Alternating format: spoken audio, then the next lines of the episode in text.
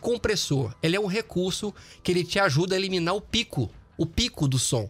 É aquele som indesejado. Entende? Por exemplo, na voz.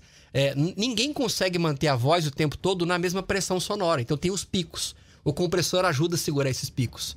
A bateria, você vai na caixa. Uma hora o cara tá tocando é, baixo, outra hora ele tá batendo forte.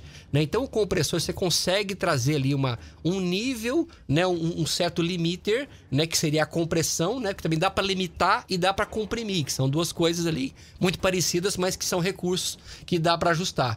É, para que o som fique mais na cara, mais presente, sem ter essa variação grande.